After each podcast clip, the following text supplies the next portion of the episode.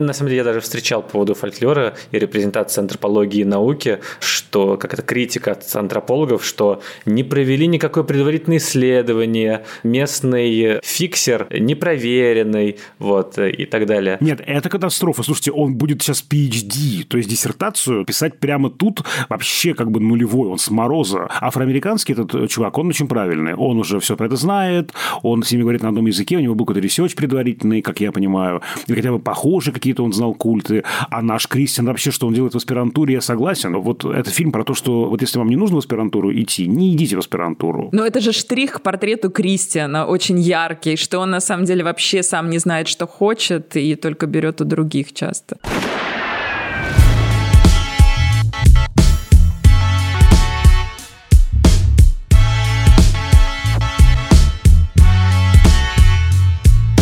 Всем привет! Это подкаст Кинопоиска крупным планом. Меня зовут Доля Джинайдаров, я редактор видео и подкастов Кинопоиска. А я Всеволод Коршунов, киновед и куратор курса «Практическая кинокритика» в Московской школе кино. Каждую неделю мы обсуждаем новинки проката, иногда разбираем классические фильмы, а еще советуем, что посмотреть.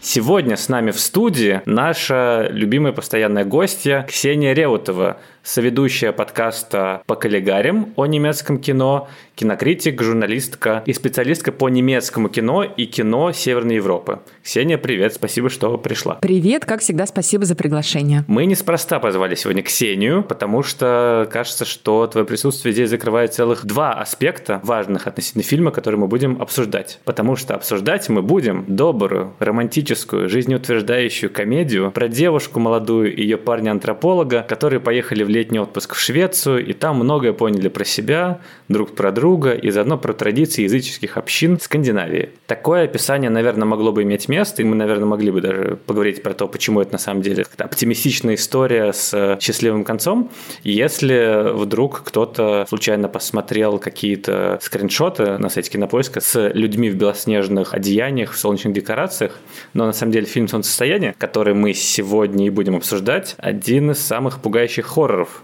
последнего времени, а также яркий представитель направления elevated horror или slow burner, фильмов ужасов, которые не пугают привычными способами, вроде скримеров или же внезапных выпрыгиваний бабаек из кустов, а скорее пугают тебя тягучей атмосферой и напряженным ожиданием, который не получает разрешения. И вот э, солнцестояние часто ставят в один ряд с реинкарнацией, прочь, бабадуком, картинами, которые под оберткой хоррора на самом деле продают зрителям высказывания о сложных и важных явлениях социологических, политических, психологических, вроде принятия смерти, расизма или созависимых отношений. И мы будем сегодня обсуждать, потому что фильм «Солнцестояние» выходит в повторный, видимо, прокат в России, внимание, 8 марта Сразу вопрос, почему не 14 февраля? Мне кажется, идеальный фильм для первого, ну и последнего свидания в целом. И мы сегодня обсудим не только то, как устроен фильм Ариастера с формальной точки зрения, но и то, что что нам пытаются рассказать создатели и как мы по-разному видим это произведение, потому что кажется, что в последнее время довольно сильно обострилась эта дискуссия по поводу того, а про что это, собственно, про то, как девушка нашла себя, или же это, наоборот, какое-то критическое исследование такой ситуации. Так вот, две темы, да. Нам важно, что, во-первых, действие фильма происходит в северных странах, а Ксения, как никто знает, как устроены северные страны, и что там вообще происходит такого, да, в Северной Европе. А во-вторых, конечно же, здесь, безусловно, безусловно, важна женская оптика, женский взгляд на отношения, на проблему насилия, на проблему абьюза, газлайтинга и так далее. Еще в фильме же, между прочим, обвиняют в противоречивости, да, что там высказывание послания, оно как бы запутанное. Вот, может быть, да, что для вас самое главное, Ксения, и что для вас главное из противоречий фильма, если вы здесь их видите? Ну, я бы предложила начать это обсуждение с того, почему «Солнцестояние» необычный хоррор. То есть, почему он не похож на классические образцы этого жанра, начиная с самой, наверное, очевидные вещи, да, его действие происходит солнечным летним днем, который не заканчивается. Там почти нет ночи. Есть режиссерская версия, в которой есть ночные сцены на открытом воздухе, но она недаром режиссерская. В прокатной версии этих сцен нет, и там практически все действие происходит вот этим жарким летним днем. И все герои лучезарно улыбаются. Там же никто не пугает, никто не бегает, я не знаю, там с ножом окровавленным. Потом еще, что меня поразило, когда я начала смотреть этот фильм, да, самое страшное страшное с героиней же случается в самом начале фильма. Ее сестра совершает самоубийство, забирает с собой обоих родителей, они тоже погибают, и ты сидишь в кресле в кинотеатре и думаешь, а может быть что-то ужаснее, чем вот это? Что теперь должно произойти с этой героиней, чтобы я за нее еще больше испугалась? Это тоже довольно необычно, потому что смерти у нас обычно идут по ходу хоррора или в самом конце хоррора. Как уже сказал Даулет, здесь нет этих скримеров, этих нежданчиков, моментов, когда на тебя что-то выскакивает, э, нет монстров, нет мистических фантастических элементов. Это хоррор, который не скрывает от зрителя свой сюжет, но это лучше познается, когда ты его второй или третий раз смотришь, потому что солнцестояние буквально начинается с кадров, я называю это гобеленом, но я не уверена, что это гобелен, но с кадров полотна, на котором изображен весь сюжет фильма.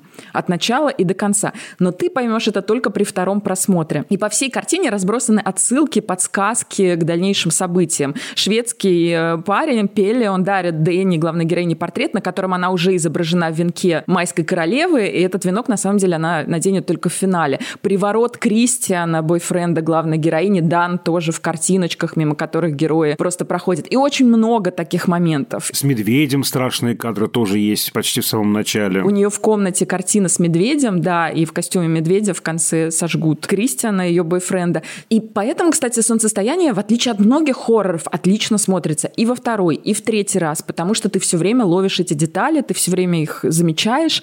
По поводу женской темы феминизма здесь нет демонстративных женских смертей которыми жанр хоррора всегда славился. «Солнцестояние», кстати, среди Дэнни, там же есть еще одна девушка, ее зовут Конни. И ее смерть чисто звуковая. Там слышен ее крик, и там сцены, которые повторяются одна за другой, где герой слышит этот крик, не понимает, откуда он идет, а мы, зрители, уже знаем, что это, скорее всего, Конни погибает.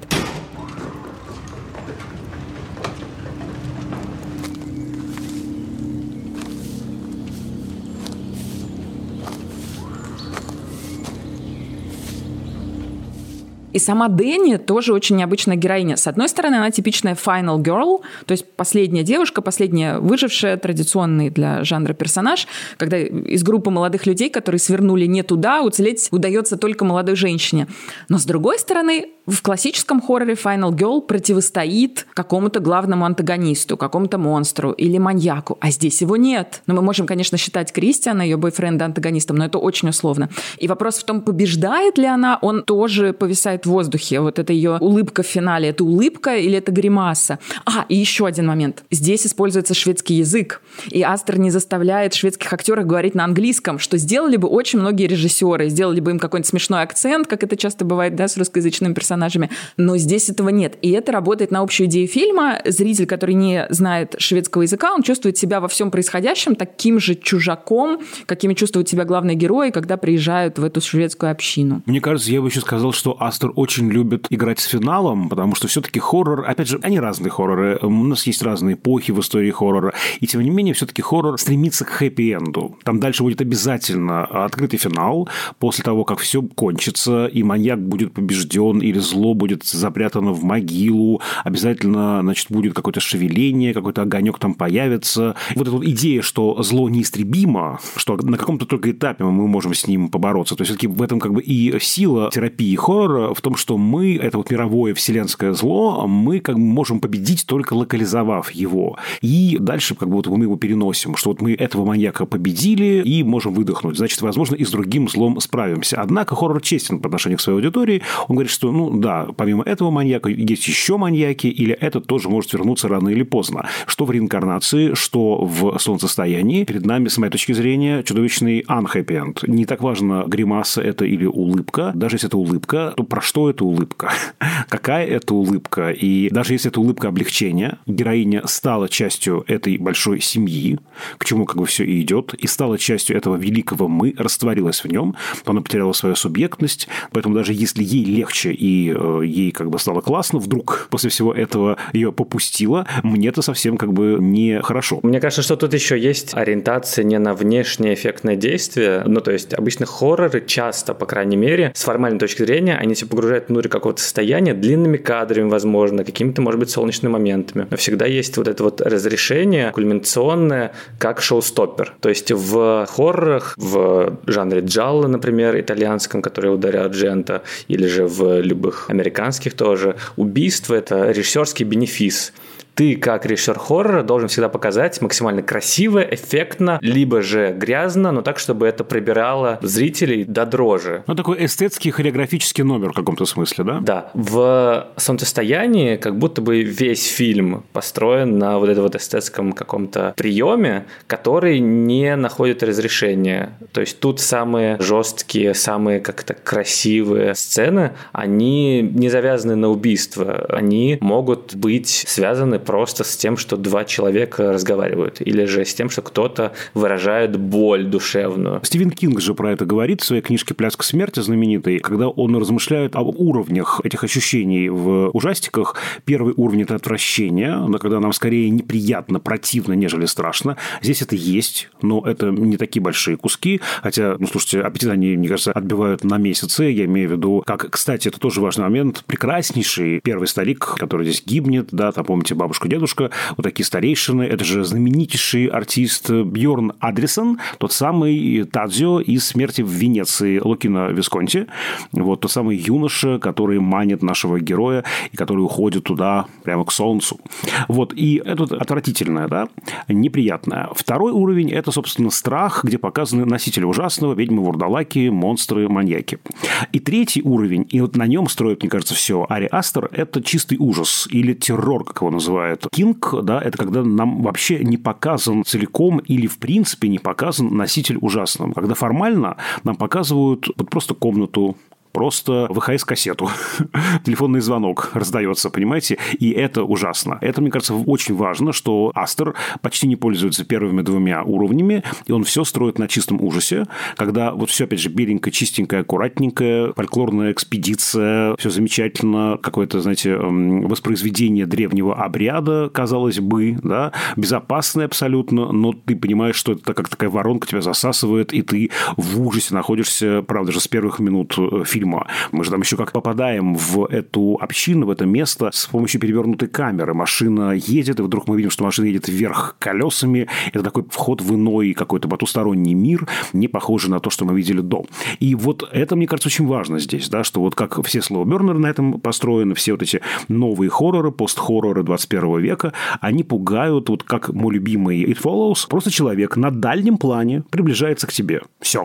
Это очень страшно. Ой, давайте все вот упомянул упомянул вот этот прием с камерой. Мне кажется, это одна из потрясающих, самых потрясающих визуальных находок этого фильма. Вообще здесь удивительная операторская работа. Фильм снимал польский оператор Павел Погоржельский, который снимал и реинкарнацию, и новый фильм, который у Астера выйдет, «Все страхи Бо», тоже он снимал. То есть у них образовался такой тандем с режиссером.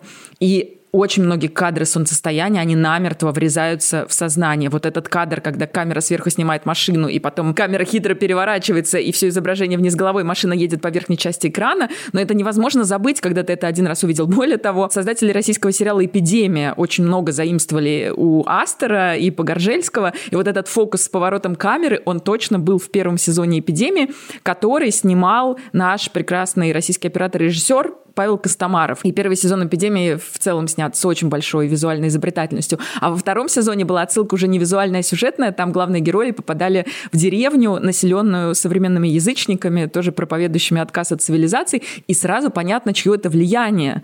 Поэтому можно, мне кажется, с уверенностью сказать, что просто даже если мы берем визуальный уровень, то солнцестояние уже стало частью массовой культуры и уже вовсю влияет на современных кинематографистов. Да, я согласен, например, про то, что тут замечательно замечательная операторская работа, и то, как здорово работают длинные кадры, и в, казалось бы, абсолютно простых вот этих вот сценах, когда у тебя она движется внутри какой-то ситуации, внутри события, создается тягучее ощущение реального времени. И есть моменты, когда у тебя включается какой-то более энергичный и, например, дробный монтаж или какие-то движения камеры, вроде, там, не знаю, в моменты бэт-трипа, либо же в момент, когда героиня в экстазе кружится в этом танце в финале. И это на каком-то визуальном уровне показывает субъективную точку зрения всех персонажей, потому что у нас время от времени меняется точка зрения, и на самом деле мы попадаем в сознание то одного, то другого, и вот это вот длинные проезды камеры, они же и про героиню, которая тоже не может перестать смотреть, не может перестать видеть, не может остановиться в своем переживании смерти, не может отвести взгляда, и в конце концов она заворожена, и мы вместе с ней дольше обычного остаемся внутри этой ситуации. Это еще работает на идею, что здесь, правда, такой страх из серии «некуда деться». Да, здесь невозможно остаться наедине. Это огромный ангар просто, да, где все спят, где, правда, невозможно пережить что-то в одиночку, уйти, и как-то вот ты все время на виду, этот бесконечный день, который не кончится никогда, и это вот бесклеечные эти вот кусочки, они, мне кажется, еще и про это тоже. Конечно, для всех современных авторов и для всех современных зрителей, условно, хоррор в солнечной локации – это, конечно, солнцестояние, это супер яркие образы, которые ты не можешь как бы от них избавиться, и каждый раз, когда ты видишь какие-нибудь фолк-фестивали, не знаю, Московской области или еще где-нибудь, в которых люди тоже такие, вот, мы сейчас будем сжигать масленицу, или мы сейчас спечем блины, или же какие-то такие славянские мотивы, у тебя сразу какой-то холодок где-то начинает по коже тоже нестись, потому что думаешь, так, что-то тут не так. Как бы блинами они не ограничатся, еще кого-то съедят. Это, конечно, супер яркий образ, но вообще говоря, ну, не знаю насчет первым, но фолк-хоррор в солнечном сеттинге был впервые в фильме «Плетеный человек» 70-х годов, и, собственно, в многих рецензиях, когда вышло «Солнцестояние», была вот эта вот идея, что да, конечно, все круто, но где-то мы это уже видели, и где-то уже был этот прием сделан, ну, и вот эта оппозиция, как бы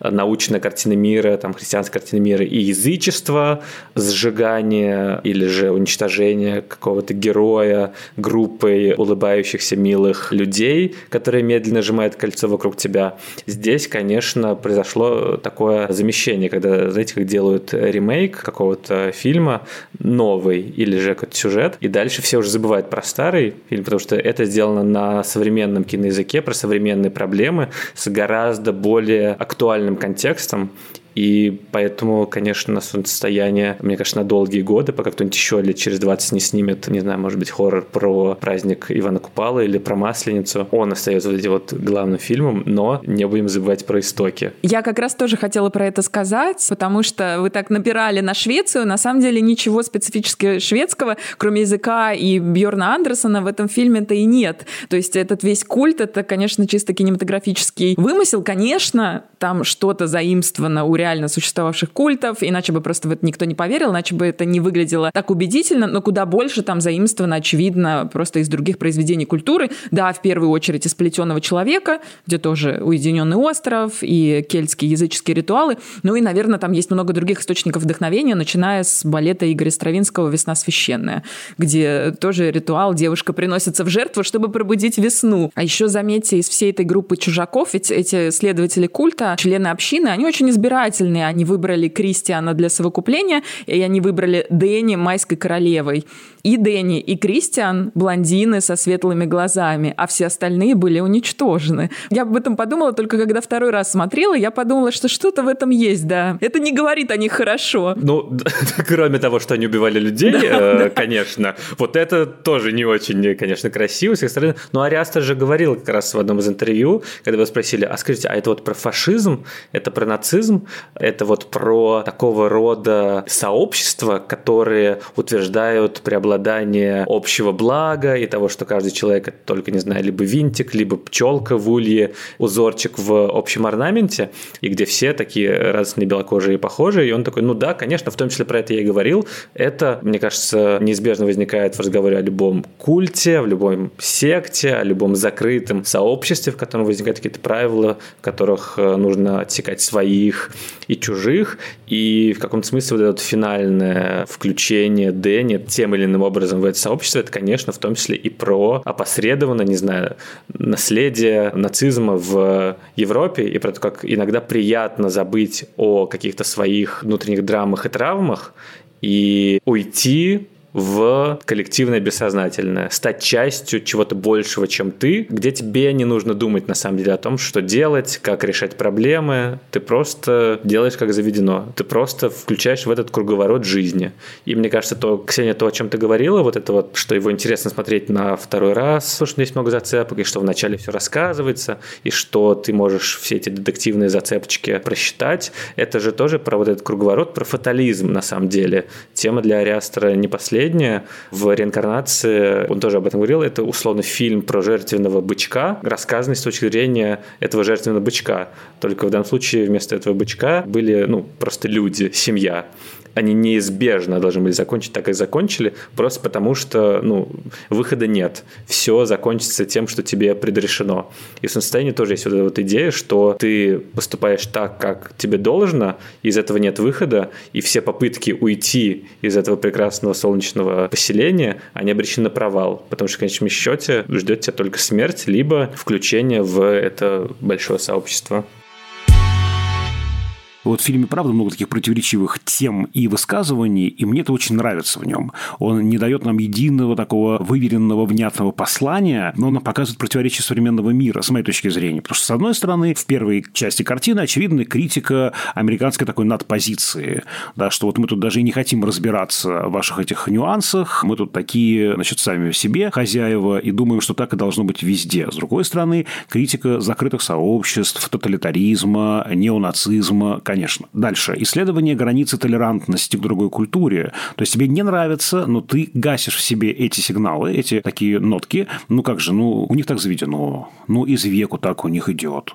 Ну это просто с тобой что-то не так. Да? Ты из другой культуры, а у них все нормально. Видишь, все улыбаются, всем хорошо. Вот и с другой стороны, вот это приходит, э, конечно, к страху непонимания, к просто насилию, потому что все хорошо, доверься, отдайся, никто тебе не объясняет, что будет дальше. Да, вот опять же, ты теряешь контроль контроль полностью. Вот где эта граница да, уважения к чужой культуре и вот уже момент, когда нужно бежать, говорить, что все не так, да, звонить в полицию. И очень важный еще такой психологический, мне кажется, аспект. Я здесь вижу страх женщины перед мужчиной, который оставит ее. Мне очень кажется важными слова героини Флоренс Пью, когда ее парень забывает о ее дне рождения, и она говорит другу своего парня, который их сюда и притащил, он не виноват. Это я виновата, что я не напомнила ему. Да? Она цепляется за этого своего Кристиана, любой ценой.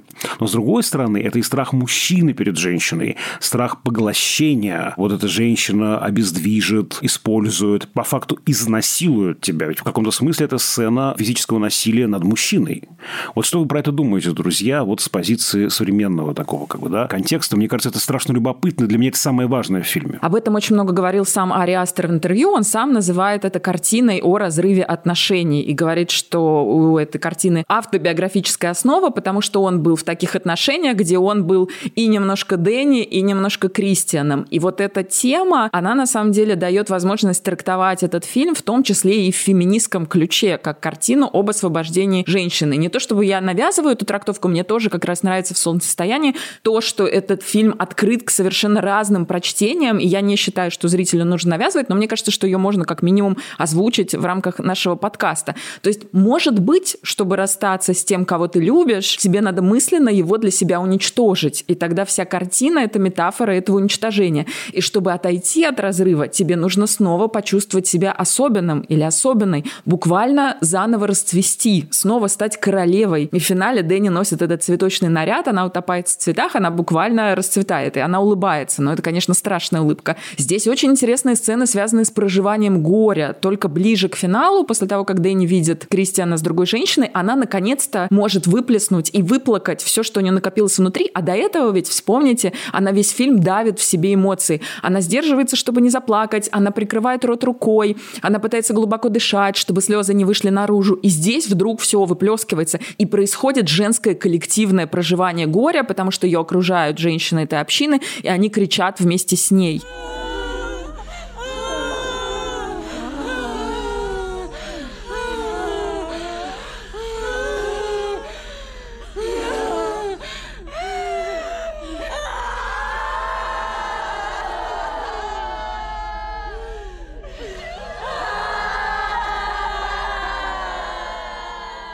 До этого, когда вот эта сексуальная сцена, для меня это сцена не изнасилования, я бы так не сказала, но это сцена о том, как у мужчины отбирается сексуальное удовольствие. Потому что женщины стоят вокруг и стонут, они коллективно проживают этот акт, а он находится под воздействием веществ, понятно, там многие герои находятся под воздействием веществ, ему не страшно, а весело.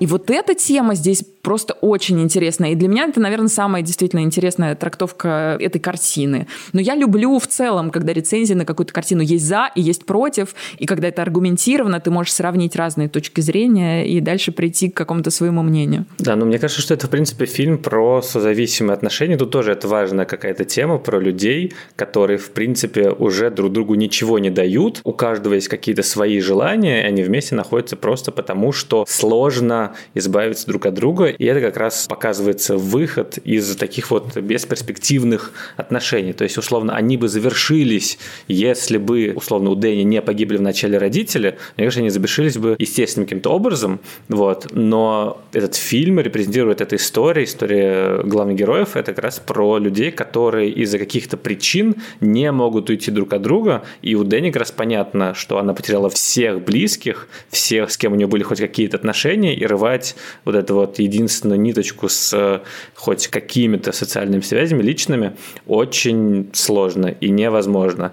И это получается только когда у тебя возникают какие-то новые социальные связи, у тебя возникает новая группа людей, которая может дать тебе ресурс, с которой ты можешь выплеснуть вот это вот вовне все депрессивное состояние, которое у тебя накапливалось. Условно это про то, что чтобы расстаться с кем-то, тебе для начала нужно пойти на психотерапию, разобраться в себе, выплакать, выкричить то, что тебя томит, а дальше уже с этим осознанием себя как чего-то отдельного, либо принадлежащего к чему-то другому, ты можешь уже разорвать отношения, которые никуда не идут. Но тут вопрос, можно ли считать, что она стала отдельной? Все-таки этот фильм открытый к другой трактовке, да, когда в финале нет ничего утешительного, и любые секты всегда активно эксплуатируют людей с кризисами, с травмами, как будто предлагая им помощь и поддержку, какое-то решение проблемы, а на самом деле просто всасывая их личность. И, возможно, это ее улыбка, это вот уже улыбка только человека с полностью разрушенной личностью. Мне кажется, эта тема идентичности очень важная, потому что я, наверное, не соглашусь с тем, что она обретает новую идентичность. Мне очень нравится эта идея поглощения, потому что и Кристиан, и она поглощены. Она поглощена этими цветами. Действительно, да,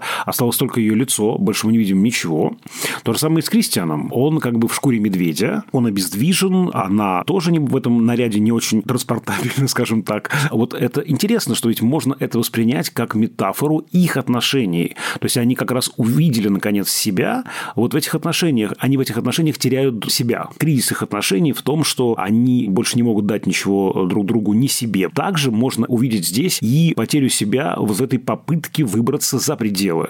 Вот в этой новой реальности, в этом новом «мы», где у тебя как бы и есть имя даже, наверное, да, но ты, правда, как бы становишься частью этого орнаментального узора. Ты оказываешься фотографией на стенде королевы Майя прошлых лет. Да?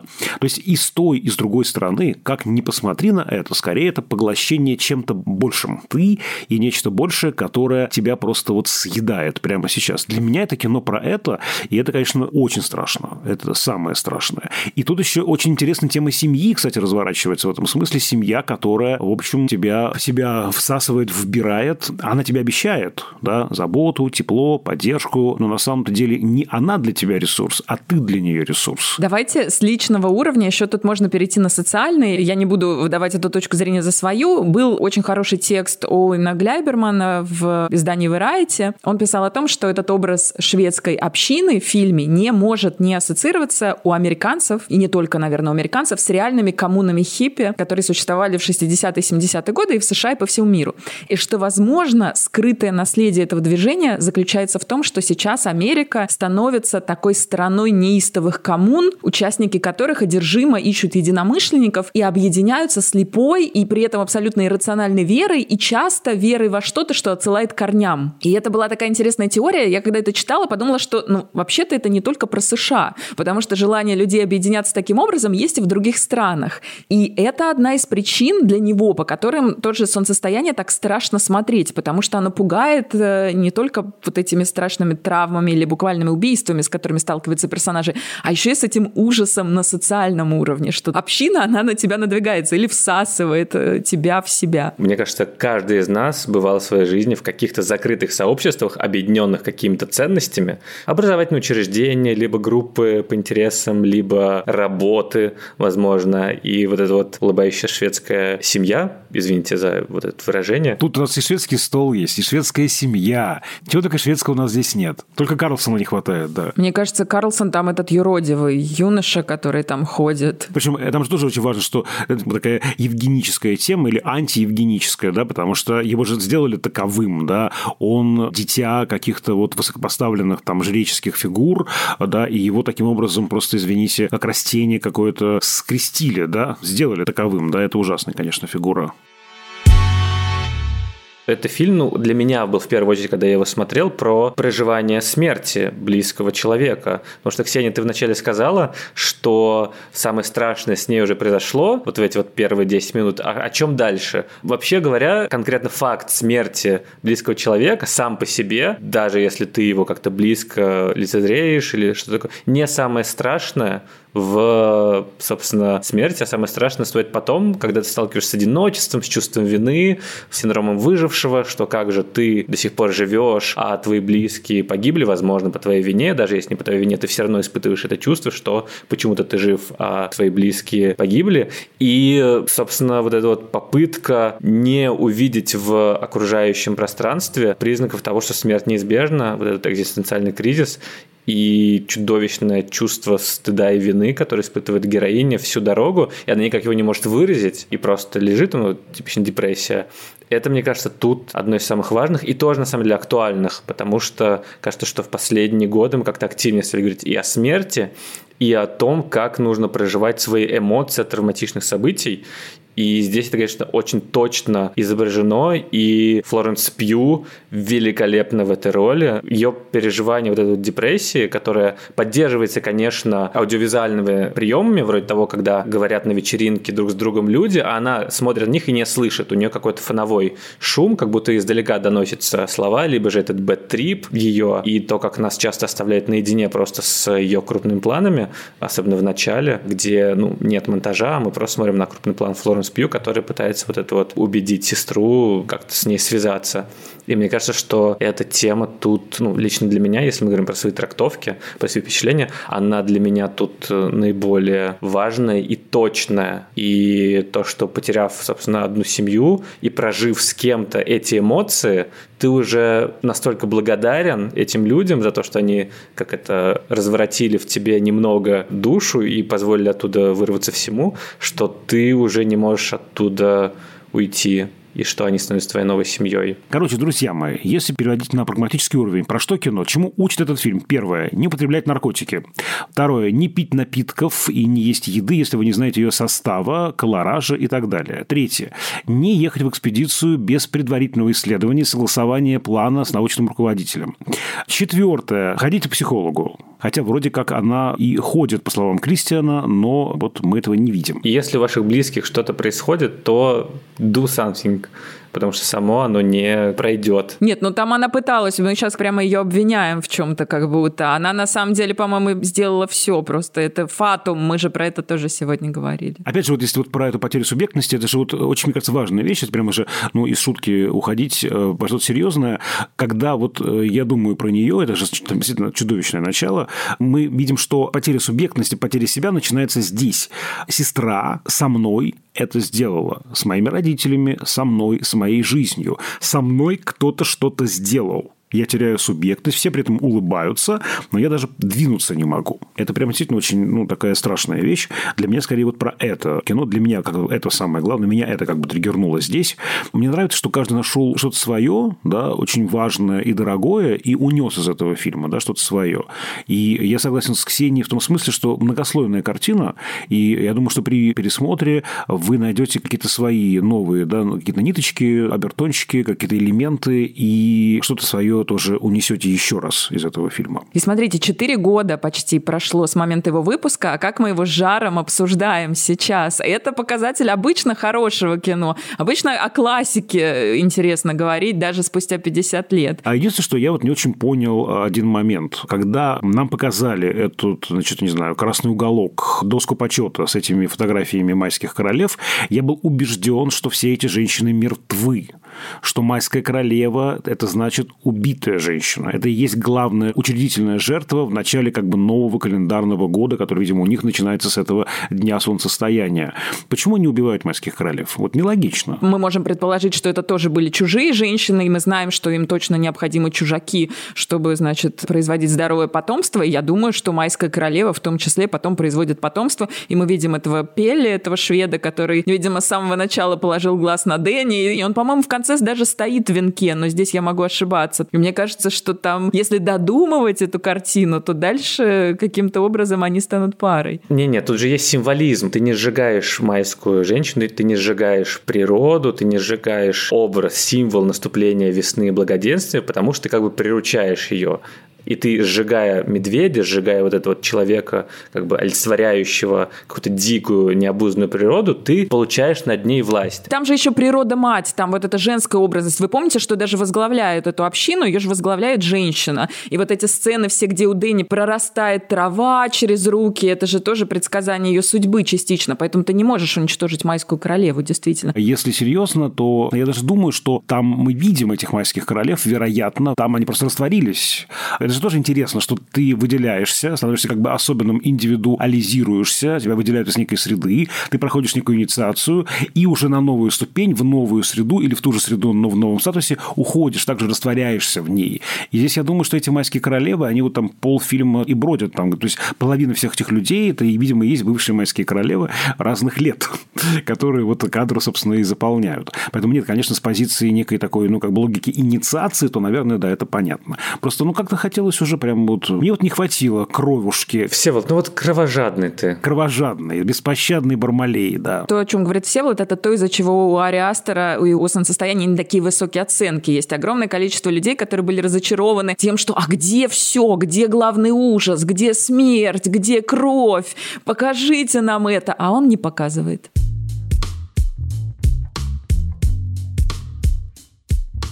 На этом все, наверное, с нашим экскурсом в миры языческих общин, современных хорроров, слоубернеров и актуальных высказываний от модных молодых режиссеров.